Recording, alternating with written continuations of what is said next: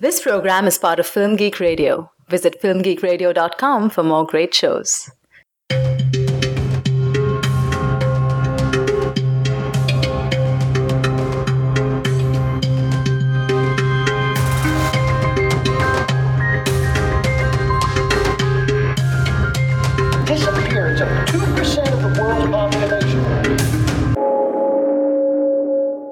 Hey, dear listeners, welcome to episode number three of the Tupperware Party, Film Geek Radio's weekly podcast devoted to discussion and analysis of the HBO television series The Leftovers. I'm your host, Andrew Johnson, and I'm here with regular co host, Charlie Nash. How are you doing, Charlie? I'm okay, Andrew. Someone just beat the crap out of me and shoved a piece of paper in my mouth, and I have no idea why. Oh, that really sucks, Charlie. Have you eaten any good leftovers lately? Just that paper. Okay, so that's what you brought to our Tupperware party this week, is just that paper? Andrew, I was just beaten up. I brought some leftover pigeon. It's pretty tasty. Uh, I haven't tried pigeon, but I've, I've heard it's kind of like fish and that, you know, you need to get just the right pigeon, make sure they're uh, prepared well. This tastes just like chicken. As always, you can email the Tupperware Party at leftovers at filmgeekradio.com and access all of our episodes by subscribing on iTunes or Stitcher. If you like the show, please leave us a review. That really helps us out a lot. And if you leave us a good review, we'll make you an honorary member of the team. We also have a voicemail line at 336 793 2509 so you can call and leave us some feedback there. Again, that's 336 793 2509. Today, as always, we're going to be talking about a new episode of the HBO series The Leftovers. But before we get to that, we have a new honorary member to induct into the team. To become an honorary member, all you have to do is leave us a positive review on iTunes. Today's review comes from Kay Elena, who writes, It's always a pleasure to hear Charlie and Andrew. I also recommend their True Detective podcast, very insightful comments and discussion on a very complex show. Well, thanks, Kay Elena. Yes, thank you so much. I'm utterly flattered. It's very sweet of you. It, it feels kind of weird to know that now we have fans that are following us from podcast to podcast. I feel kind of stalked. Oh, Andrew. Makes me feel all warm and fuzzy inside. well, thank you for all your support, Kay Elena. Uh, we're pleased to bring you on as our honorary casino bouncer. You never know when you might need one of those. Uh, yeah, you can catch all the pigeons that Andrew's apparently been eating. Yes, yes, tha- that's actually how I got them. The bouncer caught the pigeons for me, and I was like, I'll take those. Uh, today we're going to be discussing episode three of season one of The Leftovers. The episode is titled Two Boats and a Helicopter. It was written by Damon Lindelof and Jacqueline Hoyt, and directed by Keith Gordon. Charlie, why don't you go ahead and remind our listeners what happened this episode? This is the official synopsis from HBOGo.com. In the face of dwindling church attendance and threats on his life, the Reverend Matt Jam- uh, Jamison continues to preach his gospel that many who disappeared in the departure were sinners and not saints. Matt's campaign is detoured when he learns he may lose the church to foreclosure, forcing him to launch a desperate, last minute plan to come up with the cash to keep it. Here's a clip. I need to borrow $135,000. What? They're gonna sell the church.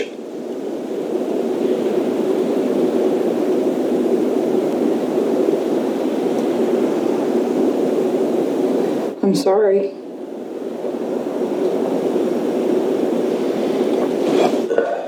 I know it's a lot of money, but it'd just be a loan. Things are changing. People are ready to come back. I just performed a baptism this morning. I hate coming to you, but this is our family church. All right, Charlie, you and I kind of disagreed a little bit about last week's episode.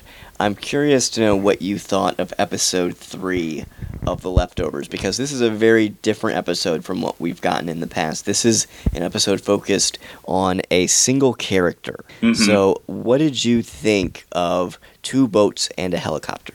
Well, I liked the pilot a lot, and then we disagreed on last week's. I liked it more muted, although I thought it was a bit of a step down.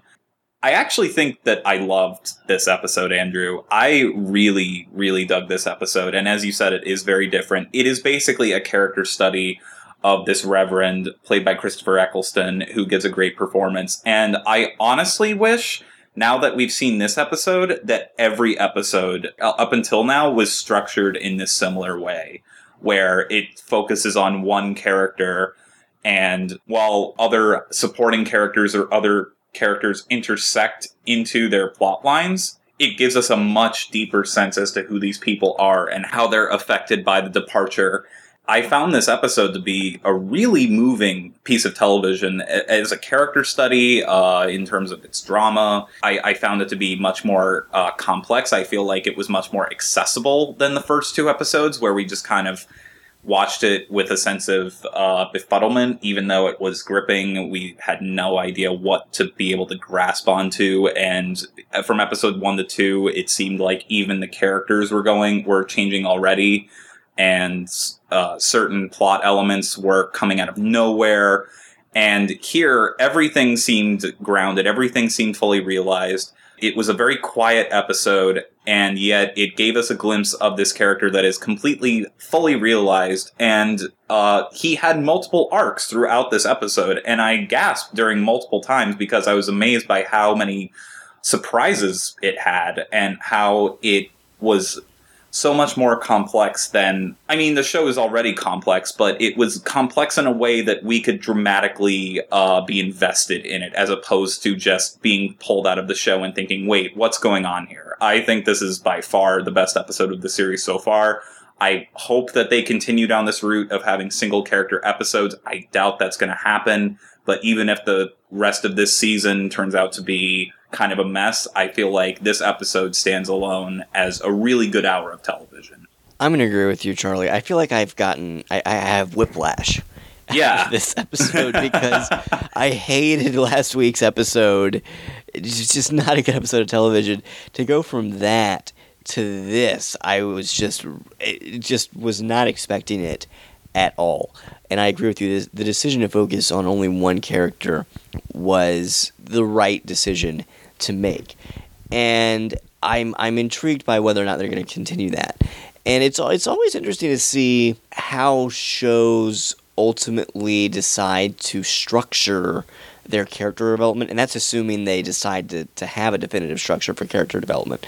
Um, like if you if you think back to uh, to Lost, Damon Lindelof's previous show, that was a show in which every single episode, yeah, it focused on multiple characters in the present, but every episode would have flashbacks about a single character in the past. And that proved really effective. And uh, we've brought up the, the French show, The Returned, a couple times on the podcast. Uh, that is a show that does exactly what you wish this show would start to do, Charlie. It is, it's a show that focuses only on one character each episode, and uh, it, it is very very effective. So it'll be interesting to see if that's what the leftovers decides to do as well. I fully agree with you, Charlie. This was a fantastic episode of television. I felt like finally, it felt like the show with at least this character. It had a direction. It had arcs. It all made sense it wasn't hinging on mysteries and, and unknowns. It was hinging on character and, and, and not just character, but specifically moral choices Mhm. and, and decisions that this guy, uh, Matt Jamison, has to make.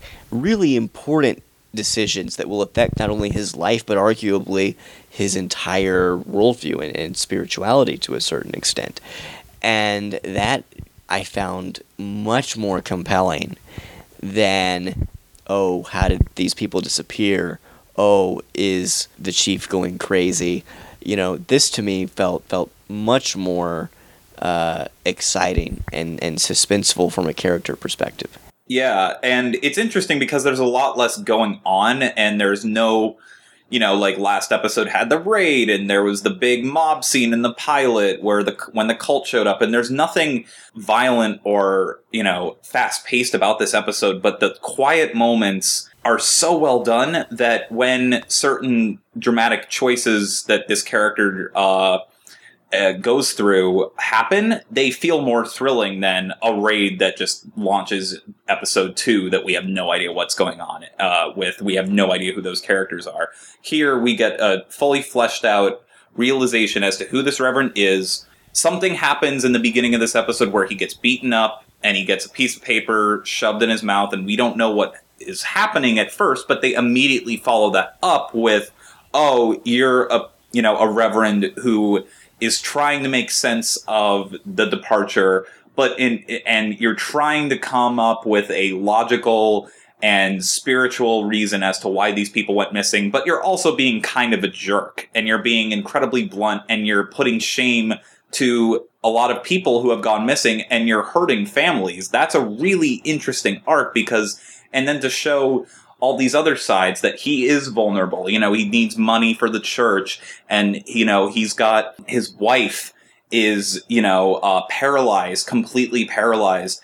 And they don't ever give it, they don't amp up the melodrama in a way that feels cheap. It all feels authentic. And then the last 20 to 30 minutes of the episode where he goes to the casino, I was pretty much gasping at every moment. The fact that he was gambling more money, the fact that he was getting robbed, and then he got, and then he beat the people back up when he saw the guy getting hit with the rock, and then he gets hit with the rock, and then you think he's going to make it to the church on time to give him the money, and then it's been three days that he's been knocked out. Every single dramatic beat of this episode worked, and it never felt entirely manipulative. It felt very layered and very complex, and it earned our sympathy by being straightforward. Even the stuff with the dream sequences in this episode, which we've complained about, we complained about that last week. I felt like here it was done so well and it added depth to the character. It revealed moments from his history that make sense to why he is acting the way he is acting now.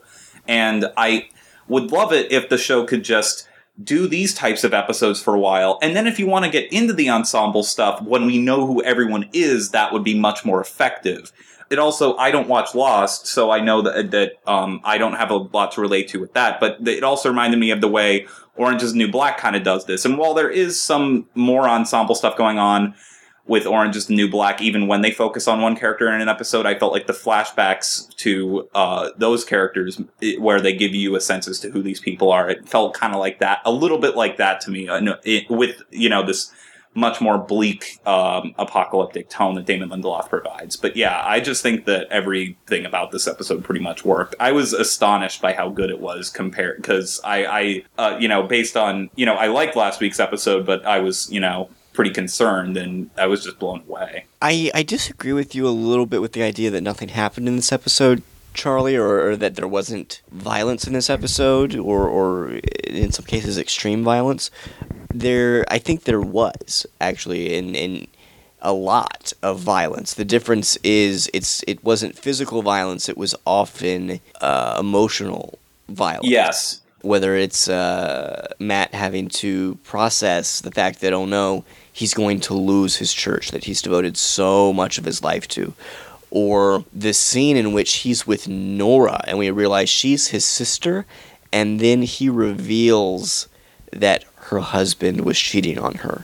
I would argue that's the most violent moment we've seen in the show so far, in terms of yeah. just how devastating it was. It really makes you uncertain of how to feel about this guy, and that and that's the mark of a of a complex character when the audience can relate to a person by not only liking them and agreeing with how they do certain things and empathizing with them in, in certain ways, but also being kind of uncertain, like, ugh, this character that's kind of that's kind of harsh what he did there. And oh i'm not sure if this is if he's really a good guy after all he, he's the most complex character we've seen on the show by far no question no question at all yeah, absolutely. And I agree with you. I like the fact that this character was so gray and they never try and excuse it doesn't feel like the writers or the direction is trying to excuse any of the hurtful actions that this character does. It's not like as soon as um, we find out about his wife that the director's like, see, he's a good guy because it's all it, it's gray throughout. I mean, even the scene where he beats up the guys who are mugging him the guy who's mugging him, at least I will speak for myself. I was really devastated and thinking, oh my god, he's gonna beat him up, he's gonna take the money, it's just gonna be like the beginning. And we want him to fight back, but when he fights back, it's almost scary. It, it, it is scary in a way because he gets so into it and like even that type of violence even that self-defensive type of violence with the woman the girlfriend of the assaulter that he's now beating up that assaulted him originally is screaming, no, please stop. they don't even try and glorify that like yeah look at him. You know he's the underdog. No it's it's pretty horrific. I mean it's not even that brutally violent in terms of the gore but emotionally as you said it's pretty tough to watch. And that scene alone gave me whiplash Well, they also leave it open ended as to whether or not the guy is dead. That too. Because he's slamming his face into the ground, and then when they leave it, you're the guy's not moving, so you're not sure if he may have actually killed a man.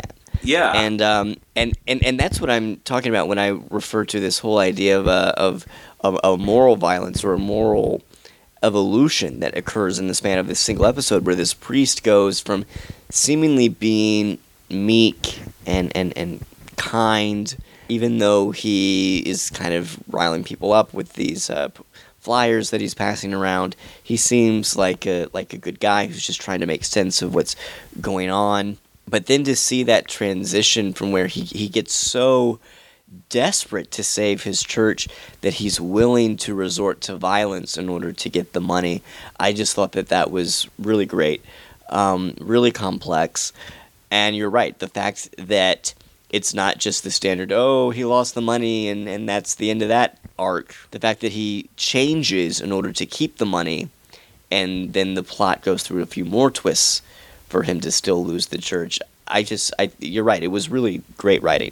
Yeah, and you know, and they place the dream sequence right after he gets knocked out, which is perfect. It's not like a dumb like he goes to bed one night and then he goes to sleep. It was it served a purpose to after we've seen him go through all these changes, we get an, a scene that connects how he was involved to the first scene of the episode in the uh, of the pilot episode, which I thought was great, and that didn't feel manipulative at all. And it explains how his wife is paralyzed, and it doesn't do it in a very emotionally manipulative way. It does it in a very surreal, disorienting, very frightening way, which I think, and brief way, which was great. And now it's also set up an antagonistic relationship for this character with the members of Ann Dowd's cult. Although I guess we should we be calling them a cult anymore because they don't think themse- of themselves as a cult, but I don't know what else to call them at this point. I'd call them an activist group. Activist group. Honestly. I that, that's It's- that's more They seem appropriate. more like an activist group. yeah, Yeah. that'll be interesting to see how this character now how his relationship with the uh, Ann Dowd's uh, activist group and everyone involved in it. Now we've gotten hints at to what as to what these people are like in the first two episodes, but now we know entirely what this character's like, and I feel like that heightens the drama for us with that set of characters as well, and also gives off a sense of danger. Yeah, I, I want to get to that ending in a sec, but I also, before we talk about that, I want to to get back to this dream sequence that happens, and uh, of course, spoilers for people listening. You should know by now. We're going to spoil the show. Uh, so he has this this this dream sequence, except you're not really sure for a long time. You know, is this a dream? Is this just a glimpse into his subconscious? Is this some sort of divine vision that he's having? And it seems almost the, the way it's presented, it's masterfully edited, so it almost seems like a mixture of all 3 and and you could interpret it as, as as any of them. You mentioned how there's this scene with his parents where it's him and his adult body, but he's with his parents like he was when he was a child, and the doctors are telling him that the cancer that the that the leukemia has spread. hmm Now, we found out in the opening scene that the you know, he tells his congregation that, "Oh, I was the little boy with leukemia." hmm and you know now i'm asking you to, to pray for this other little girl. So we know that he got better. But the fact that it's not the uh, the doctor just telling his parents for the first time you have leukemia it's the fact that the doctor is saying he the leukemia is spreading. I was wondering is that significant in any way? You know i'm sure that people who have seen lost could take that and and run with it and come up with all these elaborate theories like oh you see he actually did get he the, all these people are dead and he did die from leukemia or oh it's a parallel universe that he suddenly uh, come into contact with over here where instead of surviving the leukemia it spreads or you know they, I- it, it, it was such a, a weird dream sequence. And uh, there, there's just a lot of really great stuff, like how it subtly implies that he had f- some sort of sexual feelings for uh, Chief Garvey's wife. Oh yeah, absolutely. That's somewhere in the back of his mind. hmm Um, and, and, and yeah, just a lot of really, really interesting implications there. him setting himself the imagery of his arms catching fire and spreading to the rest of his body was also quite haunting. Well, right, and and we know that his parents died in a fire, Mhm. and so the fact that his hands are on fire makes me wonder. Well, did he have anything to do with his parents' death, or does he somehow does he blame himself somehow for their death? Yeah. And, you know, could it be metaphorical for um, you know, the fire that the and the rage that he's spreading in people by calling out, you know, how certain people from the departure had committed illegal acts or were immoral. And that's that was one of my favorite, you know, I know that's introduced early on into the episode, but that is such a fascinating trait for me because it's completely empathetic because he's trying to make sense of this and how can you not insert uh, in in a time like this especially if you're religious and you're a reverend how can you not if you're you know if you're trying to find some sense of meaning how can you not try and connect the dots that way at the same time it is extremely hurtful and extremely insensitive to do such a thing and yet i feel like you know, I understood why people would want to beat the crap out of him, and I totally understood why he would go as far as to try and say, hey, look, I'm trying to make sense of this. It hurts, but, you know, these people were bad. It, I totally believe that that's exactly what a priest or a reverend or anyone, uh, and any member of some religious society would act in a time like this. So th- that I found to be fascinating. Right, and and just the whole idea that he's he's got to make sense of what happened. He has to somehow reconcile the departure with his religion. And so he has to come up with some sort of framework to explain it. And and his framework is apparently, well, they must have uh, deserved to be taken away. They must have all done done something bad. This isn't a, a rapture. This is perhaps a damnation, to a certain extent. And um, I thought it was interesting. Maybe you can clarify this for me, Charlie. So he gets the money Mm-hmm.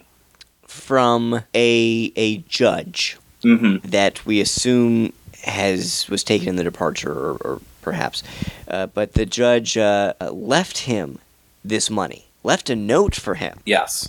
And we know that the judge was involved in bribes Mm-hmm. and took bribes because the reverend has has the flyer about it. So I'm I was just kind of curious. Okay, wait, wait, wait. So were the reverend and this judge friends, and that's why the reverend is giving him the money? Did the reverend bribe the judge himself or help out in any way? Why is the judge going to leave him this money? And also, isn't it interesting that even after the judge has left him, him this money that ultimately could potentially end up saving his church, he still went out and put up the flyers about the uh, about the judge and said, "Yeah, he he took bribes. He wasn't a good guy." You know. Mhm. So the the guy whose reputation he's tarnished, th- that money ends up helping him out. Absolutely. The other, and the other question is: Is it actually money from those bribes? Is it dirty money, in a sense that he's using to to hopefully pay off the money for his church? You know, is he by taking that money? Is that also symbolic of how he's getting his hands dirty and, and becoming more morally corrupt? Yeah, I don't think there are answers to all of those questions in the episode, which I think makes it interesting too, um, and adds to the layers of more uh, the complex layers of morality that are at play here. And I could be wrong, maybe I missed it, but I don't think we know if they were friends or if I, I think that's assumed because how could he know exactly where that money was? But I agree with you. That is really interesting because I feel like he's trying to be a, a spiritual leader um, and a moral leader. And so he feels the necessity to throw this guy under the bus, maybe. And also, I feel like it could be a way for him to cover his tracks. If people ask where did that money come from, well, it couldn't have been the Reverend because he called this guy out. Why would he do that? Would you say I'm kind of on track here, or do you think I'm making estimations that are not that can't be clarified? I think you're. I think you could be onto something there. I mean, like you said, we we don't have any definitive answers at this point. But again, this episode did such a good job of developing the character that I want to know more.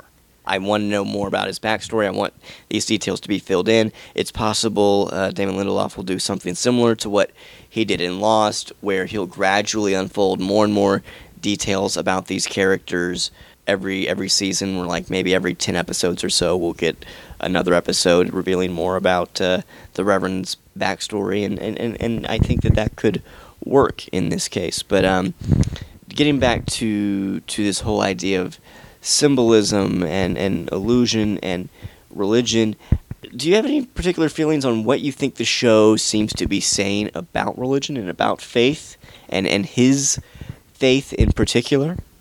Well, uh, what I love about this character is that he's using faith to try and come up with a solution, and it doesn't exactly say anything necessarily. It, it's not swaying one way or the other on its viewpoints on religion. It's just kind of examining how religion affects this guy's uh, method to put the pieces of this puzzle together that can never be fully explained, and how religion can drive someone to think this certain way. I don't think it's offensive at all in terms of how it analyzes how religion affects the psyche of this character. I find it to be a fascinating study of how, because I feel like this is exactly how some people would react. I feel like a lot of not just uh, not just members of religious authorities. I feel like a lot of people who are religious might act this way and might say, "Well, they were sinners. Why? What do you think?" I mean, I think that it's not exactly saying anything about religion in particular. Like, I guess what I'm asking is, do you feel like the show is saying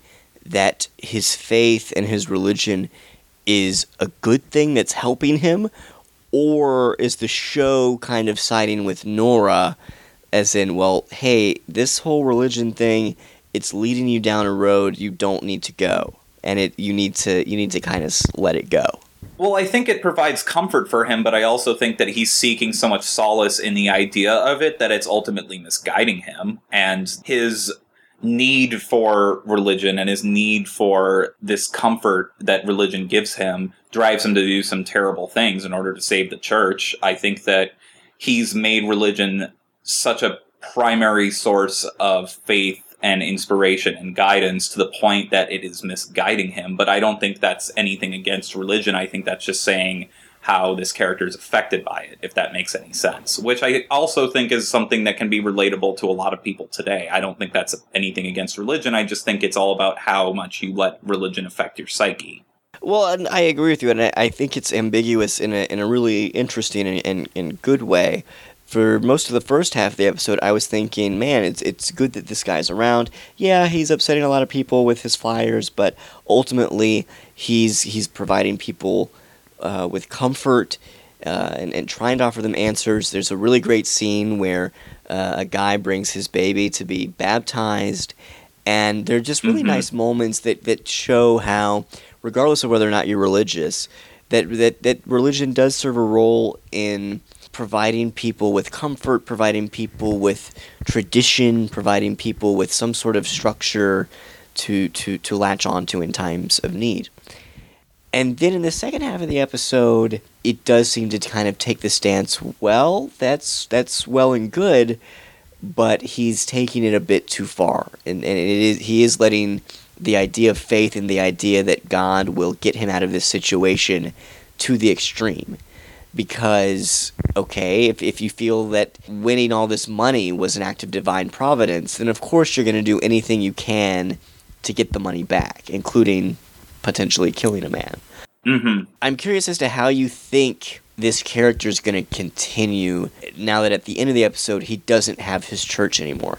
Is this going to send him down a path of of destruction or is this going to act as some form of new spiritual enlightenment for him? I would certainly hope spiritual enlightenment, but based off of the violence that, you know, I mean, that act of violence came in, what, within the last 15 minutes of the episode, and based on the fact that, as we saw in the pilot, Ann Dowd's religious activist group is nonviolent because they got the crap beaten out of them in the pilot, and the fact that this guy is now, you know, prone to violent behavior gives me a bad feeling about how he's going to attempt to take his church back. Well, it's clear that he's gone through some some transformation, Mm-hmm. but it's not quite clear yet what that is because the, the, the second half is filled with religious imagery. You know, he he goes to the uh, casino and he bets on red, which is the color of blood, which you know make, makes me think of the blood of Christ Yeah. And he bets uh, three times. And in the Bible, Peter denies Christ the night the night of his crucifixion three times. So it makes you wonder. Okay, well he's betting red, so that's that's positive. That's the, the example. That's Christ's blood. That's typically a, a positive thing in Christianity. But no, it's three times. That's kind of referencing the denial of, of God in Christ. So maybe that's negative. How should we interpret this? And then the fact that he uh, gets knocked unconscious has the this vision of fire in some theological circles. uh, Christ is crucified and then descends into hell, which is traditionally depicted with a lot of fire. And then he wakes up three days later, which is a parallel to the resurrection of Christ. True. He, he he himself has. It's clear he's he's gone through some sort of resurrection. Some some sort of transformation has happened.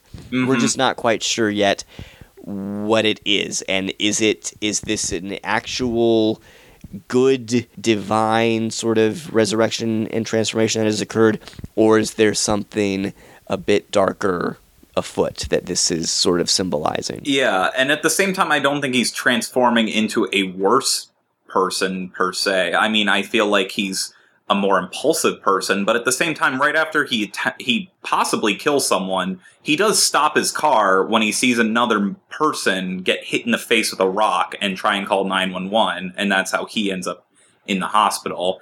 So I don't think it's not. That's another thing that I liked about this episode is that it, he's clearly going through a transformation, but it's not all he's going from good to bad in an hour of television. I feel like the show saying this is a character who's very conflicted on a lot of things, uses religion to clarify his confusion, even if it's not always in the most guided sense and is now prone to violent behavior in when in desperate situations and uses religion as a way to justify it possibly but i don't think that it's just and i will say i would have liked the episode a lot less if it was just a downward spiral into selfishness and erratic uh, outbursts of violent behavior I've got a question for you, Charlie. Just just hypothetically, hmm do you think the show would have been structured better if this had been the second episode instead of the third episode?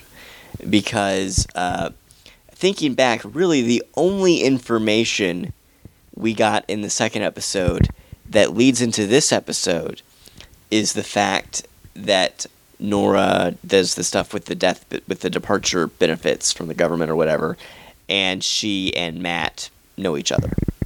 We discover that in the second episode, and in this episode we find, oh well, they know each other and they're on good terms because they're related. Do you think they could have presented that information, introduced it in this episode, and had this be the second episode of the show? That's interesting. I feel like if this was the second episode of the show and it went to the, and the second episode was the third episode, I feel like I would have liked the third episode a lot less. And one thing I am worried about is that if the show goes back to that ensemble structure, I feel like I'm going to be much more harsh on the show now that it's taken time to develop one character.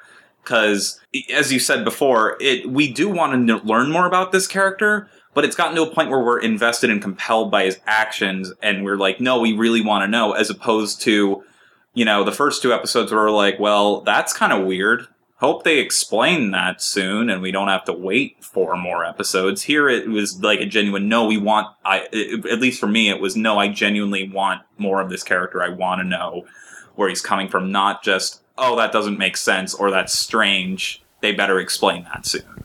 And i'm worried that I, I guess I guess you're right that if this had been the second episode of the series, then the third episode, we both would have been like, "Come on, there's not enough more about the priest. I want some follow up here. Yeah. We're, we're, give me give me more stuff about Matt." i don't care about bagels god yeah yeah well, well, um, okay, Charlie, is it going to irritate you if next week we don't follow up with this character at all? I would say it would it wouldn't irritate me if we got to a completely different character in this type of approach where it just examines one different character and then we go back to this character later and he intersects with another individual character episode, it wouldn't annoy me then. It would annoy me more if we went back to the ensemble approach, which I think is coming up. I don't, I think that they wouldn't just do the first two episodes like that and then just never go back to that type of approach because it's just weird to me to think that they would because in my in my opinion if they did the ensemble stuff like if they just did all sorts of character episodes for the first season and then the second episode the second season was all of the characters that we spent time with in hour long chunks getting getting to know them interacting with one another that would be great. But here it seems like it's kind of you know blended up. I don't know if we're going to get another one of these episodes where it's just you know we'll go two more episodes with the ensemble and you know get little blips of everybody's lives and then you know once in a while we'll get an episode like this. And as good as this episode was maybe this style or maybe this approach won't work for another character. Maybe the writing won't be as good or the character will be far less interesting or less or complex or bland. Who knows? It's it, it it's to- thrown me totally off balance, Andrew, because I did not expect to like this episode nearly as much as I did, and I I kind of loved it. I it was just totally out of left field, and it now it's I feel like it's almost going to spoil me for the rest of the season. But at least if it's you know not as good, at least we'll always have this episode to look back fondly on. Well, you know, you you were just wondering about okay, well, what if they do another episode like this with with other characters and it's not as good? That could happen, and the show could still still work. I mean, uh, you and I know you you and I have both seen uh, In Treatment, Charlie, which is a Yes. great HBO show. One of my favorite shows of all time. Yeah, it's it's it's absolutely wonderful, and you only get to spend time with each character once every five episodes. Mhm. So I there there were times in that show where I'd be like, oh man. I have to wait. I have to watch five more episodes to get back to Alex. Or you know, I have to. I, I don't. I don't know if I want to sit through all of this Sophie stuff this week. Come on, I want to move on to an, to another character. So I mean, that it's always possible that that could happen because you know you, you you always, regardless of the show, you you always find yourself drawn to certain characters more than others. Mm-hmm. That doesn't necessarily mean that if the show were to take this approach of, oh, hey, we are actually going to do a lot of episodes that are only focused on one character, that it couldn't work. It definitely could. Let's say next week they did an episode all about uh, Wayne, and and we kind of didn't like it. It's it's entirely possible that for every person that didn't like the Wayne episode, there'd be a person that loved it.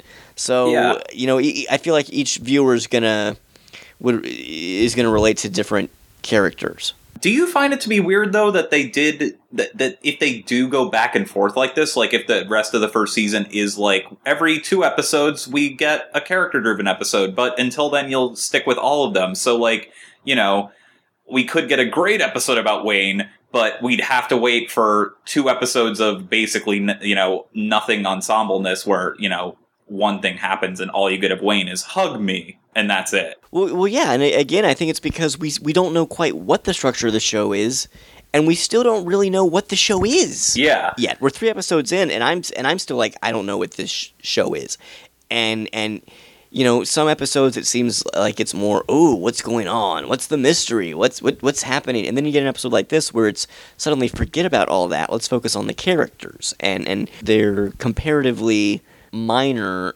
problems in the grand scheme of things but are problems that uh, are still seem insurmountably huge to them. The show needs to figure out what it's going to be or f- i think find a better way to mix those elements together in this same episode. Because if it if it is still going to touch on these bigger mysteries like oh hey what happened with the departure? And oh is Kevin going crazy? And and and what's what's really going on here?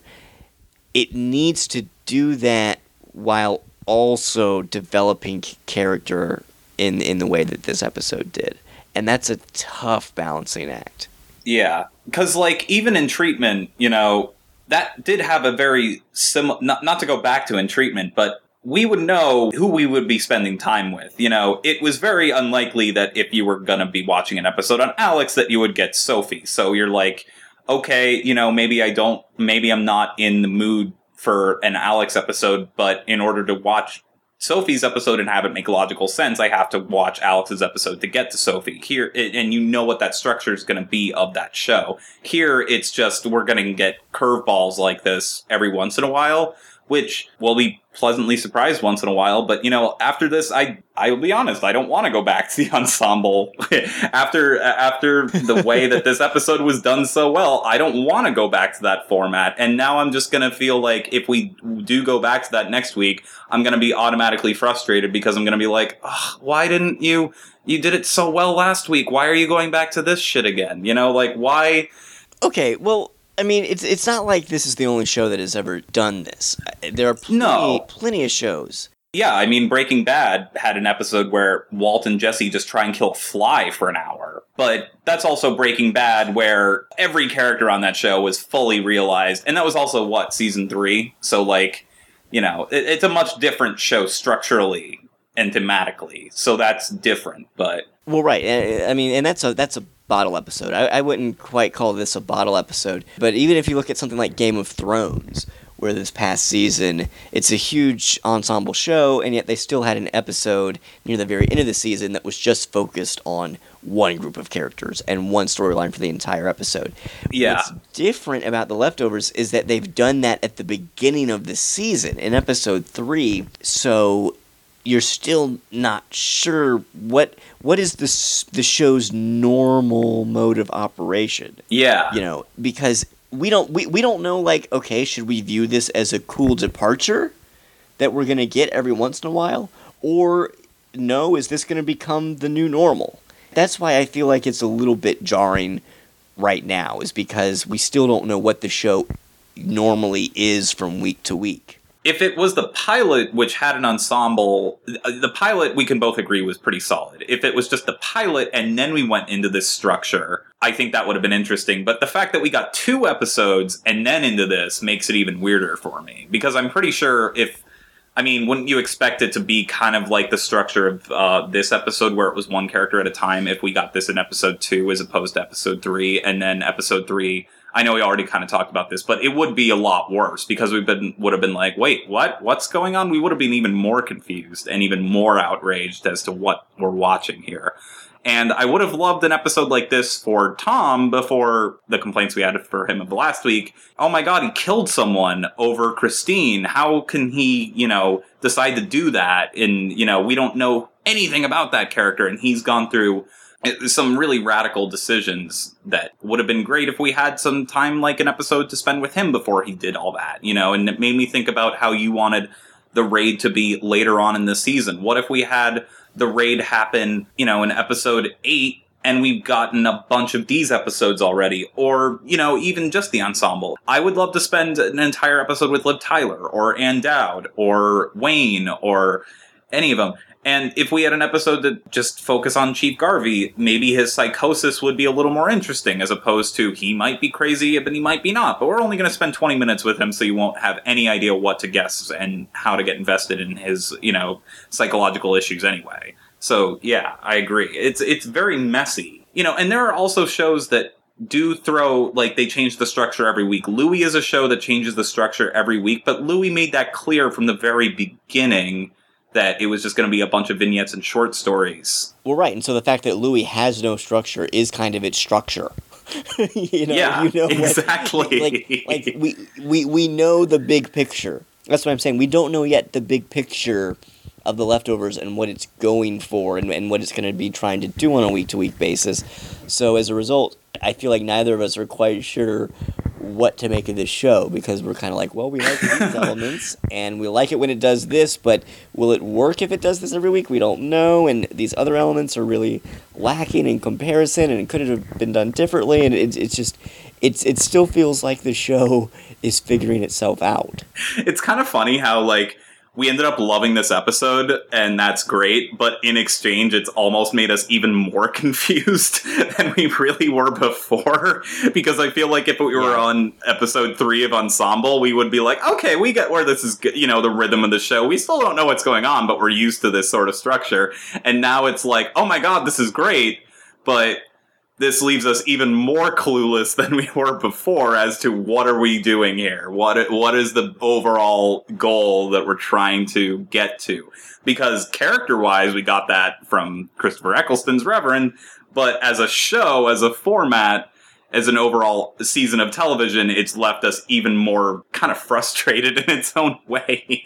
but hey, I mean, Yeah. it, it, it, it, I'll, I'll take it. I'll take it at this point. I guess, I guess, you know, that sense of befuddlement is worth getting at least one really great episode of television. Even if this is the only one, I guess I'll take it at this point. I, I love this episode so much, Charlie. I would say it fully makes up for how awful I thought last week's episode was. Like, Yeah. that's how night and day they were. But I, I we, we need to move on. We need to wrap up this episode.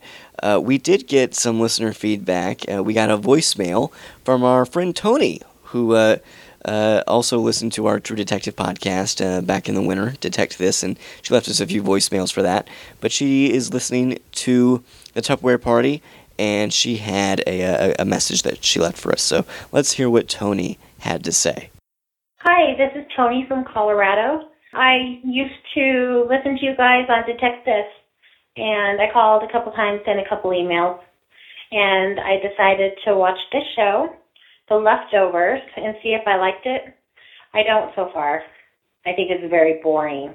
But I just uh, listened to your podcast, and the penguin um, is in the episode. Um, he, the penguin is a like a punching toy in the doctor's office, the psychologist's office, and the cop looks at it and talks about it, and they say it's for kids to act out aggression. So there is a penguin in the episode. So I just wanted to let you know. At the beginning of this episode with the penguin, did the FBI people say that Wayne has a criminal record and he's a pedophile? Because I thought that's what they said, that he's a pedophile before the disappearance of people. And now he has all these young girls in this compound and they're going to take action against him. But they obviously, they, they went in killing everybody, which was ridiculous. So something's going on there. That's very weird. Anyway, I just wanted to ask that question. Thank you. Bye. All right, congratulations, Tony. You're smart. You have a great memory. I had totally forgotten about the uh, inflatable penguin in the therapist's office, and then after we recorded that episode, I remembered, and I and I was like, oh yeah, Yeah. that's where the penguin comes from. Oh, and oh, and uh, and speaking of titles, this week's episode, two Boats and a Helicopter." Charlie, you you looked it up, and it's a reference to an old joke, which I've actually heard before, uh, about a reverend. Uh, it's the old joke about the reverend who's uh, in a in a flood. There's uh, the whole city's being flooded due to this hurricane, this natural disaster. So he asks God for help. God sends a boat Two boats and a helicopter. Yep. yeah, he says, "You guys go on without me. That God will save me." And basically, the punchline is that he drowns, gets to heaven, and says, "Hey God, why didn't you save me?" And God says, "Come on, what are you doing? Uh, really? I gave you three opportunities. Come on." And when and and how do you think that relates to this episode? I know this is a slight tangent from from Tony's voicemail, but uh, how do you think that title relates to this episode, Charlie? Is it trying to imply that Matt is so so focused on his own idea of having God rescue him or provide a miracle to help him save the church that he misses some of the opportunities right in front of him or, or he misses the big picture somehow he, he's letting his his obsessive faith and his obsession with coming up with a, a, a reason for all the suffering set him down this wrong path Yeah, I I think that's definitely um, on point here. It's also interesting to me though because his downfall is ultimately being a good person. Because if he just beat the crap out of that guy, possibly killed him, and kept driving and didn't stop for the guy getting hit in the face with the rock, he would have been fine. So yeah, at the end where he's just kind of like where the guy, um, you know, the guy who he needs to give the money to says, "Dude, it's been three days. Like I gave you all this time." It kind of feels like the punchline of God saying, "What more do you want? I gave you two boats and a helicopter." And yet at the same time, the fact that that didn't stem from a selfish act, this fact that that stemmed from an act of compassion makes it kind of complex and twisted in its own ways. And yet, at the same time, it is God basically saying, "Dude, I, I you know, you won one hundred and sixty thousand dollars, and I was there for you, and you just had to stop. Like, you know, what what, were you thinking? I gave you uh, such a huge opportunity." And uh, but but it, it's interesting to me that it is that his downfall is driven by sympathy. It's driven by wanting to help a human being and not just you know be a cutthroat and say I got to get this money in right away because if I don't, then my church will be gone. So, what do you think about it? Well, not only that, Charlie, but the incredible irony of the fact that the person he helps belongs to the cult that is ultimate or Yeah. the activist group that's ultimately going to take his church. Mm-hmm. And just that that irony I thought was incredibly delicious.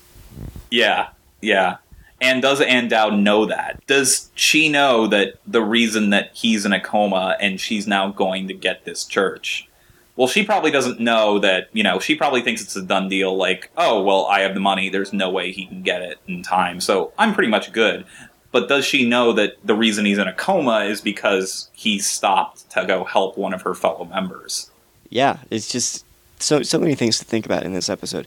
Getting back to Tony's voicemail, Yes. she brought up that question about Wayne and whether or not they said in last week's episode if he's a pedophile. I don't remember them s- saying that. I remember them saying that he had assaulted, uh, I perhaps sexually assaulted, like eight to ten girls. I, I got the I, I can't remember though if they were children or if they were just young women. I don't remember either, and I wish I did. I'm definitely going to have to go back and try and find that and either look it up on an article and then go back on HBO Go and just try and find it because this is clearly a big question that, you know, is important, especially considering that, you know, he gives magical hugs and embraces them, you know, people physically, adding another layer of irony to him being this, you know, prophet that heals pain if he caused pain that makes that that definitely merits uh, some doubt as to how effective he is and how spiritual he is. As for the penguin thing, I completely missed that too, um, and it makes so much sense now because it seems like in that uh, in the last episode, it seems like aggression kind of beat out any sense of clarity or it, it, it was just aggression. Last last week's episode was all aggression and it was all impulsive, uh, negative behavior for the most part, and selfishness, and it, it- not not a lot of good stuff happened. It was all just kind of a lot of negative feelings from one character. Apart from Liv Tyler chopping down the tree, she, as you said last week, she's the only character with an arc who you know gets over her aggression and uses her aggression to her benefit which can be related to using the aggression of the inflatable penguin to let out, you know, some anger and see more clearly as Liv Tyler does with the tree by chopping it down and doing what and doing what the cult asks of her to do. But yeah, what do you think of it? Well, right, and and last week's episode was called "Penguin One Us Zero," and I was thinking, okay, well, what did the penguin beat us at? And the penguin beats us at uh, survival. Basically, you, you you punch the penguin, it it pops back up. Yeah, And last week, people kept getting punched, and and they literally. yeah. And to a certain extent, the the whole show is about well, what do you do in the face of suffering? What do you do when life beats you down? Do you give up, or do you pop back up, and do you do you live to fight another day? Totally agree. So yeah, thanks for clarifying that for us, uh, Tony. Yeah, thanks, Tony. Once I was reminded of the penguin in the uh, therapist's office, I was like, oh yeah, I guess that does make a lot more sense now.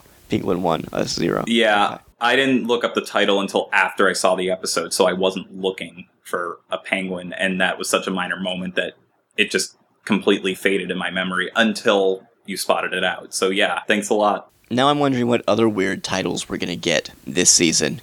Yeah, because these are the most the most bizarre, out of left field titles of any show I can think of. Here's here's my here, here's my uh, brilliant idea. I think there should be an episode called uh, "Why Did the Chicken Cross the Road?" and uh, the answer, of course, is to get to the other side, which is makes you wonder the other side of what. Hmm, the people were taken; they departed. They, did they go to the other side? Hmm, what is the other side? yes. I feel like Damon Lindelof could potentially just title an episode after some random joke or some random story or some completely random reference, and uh, it, it would it, it would make perfect sense for this show. we'll get episodes titled "Interrupting Cow," and yeah, There you go.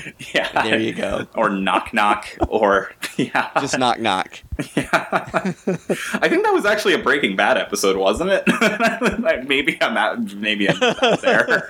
I'm almost, eh, or no, no. Yeah, I'm just thinking of You're I'm the one who thinking- knocks. yeah. Well, you know he yeah he was the one who knock knocks. Oh God. we get we get one that's like, why don't seagulls fly over the bay? Because they'd be bagels. oh God, I do not like myself. Oh man. What's black and white and red all over? The Reverend's Flyers.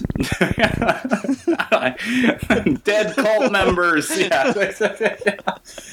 oh God. I think that'll wrap it up for this episode of the Tupperware Party. Uh, write in and let us know what you thought of this week's episode. You can email us at leftovers at filmgeekradio.com or comment on the website at filmgeekradio.com. You can also leave us a voicemail through the website or call us at 336 793 2509. Be sure to subscribe to us through iTunes and Stitcher. And if you like the Tupperware Party, please write us a review. That really helps us out a lot in terms of getting the word out about the show. And if you really like the show and you'd like to financially support us, you can donate by going to filmgeekradio.com and clicking the donate button. That money really helps us out and goes towards helping us pay for hosting and bandwidth and covering all of the other costs that come with producing the show. You can also use our affiliates page to visit some of our partners, including Amazon. Anything you purchase from our affiliates, if you use our site to get there, we will get a small percentage of whatever you spend. So you can go ahead and buy something for yourself and help us out at the same time.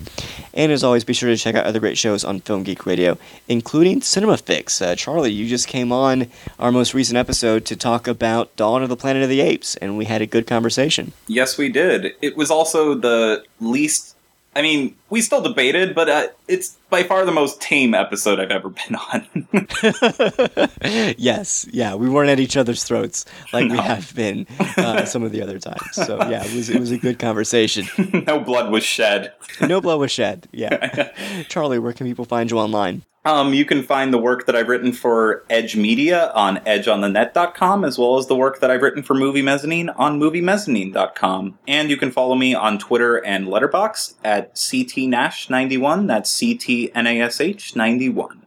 You can find my film criticism at moviemezzanine.com, and you can also find me co-hosting a few other podcasts on Film Geek Radio. And uh, be sure to follow me on Twitter and Letterboxd at Writer Andrew, and I hope you will do so so we can keep talking about the leftovers. All right, that'll wrap it up for this episode, and we will see you next week at the Tupperware Party.